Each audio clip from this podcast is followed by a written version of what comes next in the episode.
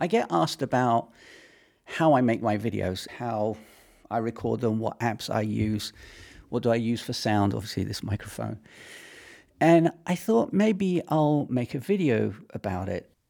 I just came off of a clubhouse room. I was in there and just listening in, and there was a guy that came in. His name is Dr. Daryl. Dr. Daryl. I'm going to call him Dr. Daryl. Really cool guy.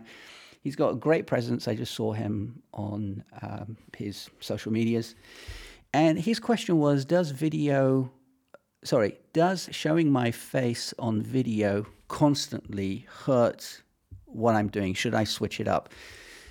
The answer is basically you should switch it up. But if you are into video, you can create videos. I think video is the, the, the way to go, whether it's live streaming or recording like this as you know, I do daily videos. I've gone back into daily, uh, doing daily videos, and I don't have an issue with my face being shown.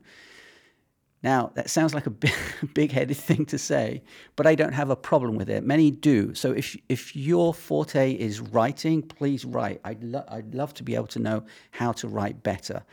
But I can't. I have other things to do. So I do video because that's better for me.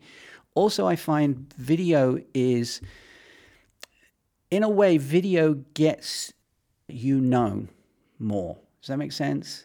So the person watching the video kind of seems to know you before they even reach out for any kind of help. They know how you talk, they know what your mannerisms are. What I would say is be yourself in video. This is me.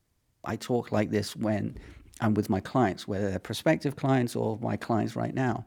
So don't change yourself. Be yourself because everyone else is taken, right?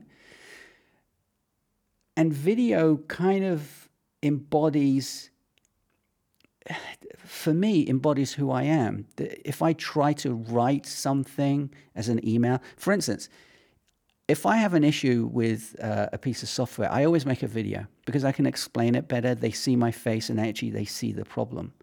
If I get an email and they sometimes um, they need help, the client needs help, I'll make a video of it because that's so much um, easier and it's personalized. So, video is really important for your business. If you are a coach or a consultant or a mentor or whatever, it's so nice to be able to show yourself, show what you can do for your prospective clients. And the best way to do that is via video. Text is great, but it's kind of one dimensional pictures, great stories and reels and so on in Instagram. But to actually make a video, if you can hone it down and do it relatively quickly, I think your mileage will be a lot better. Is that weird? You know what I mean.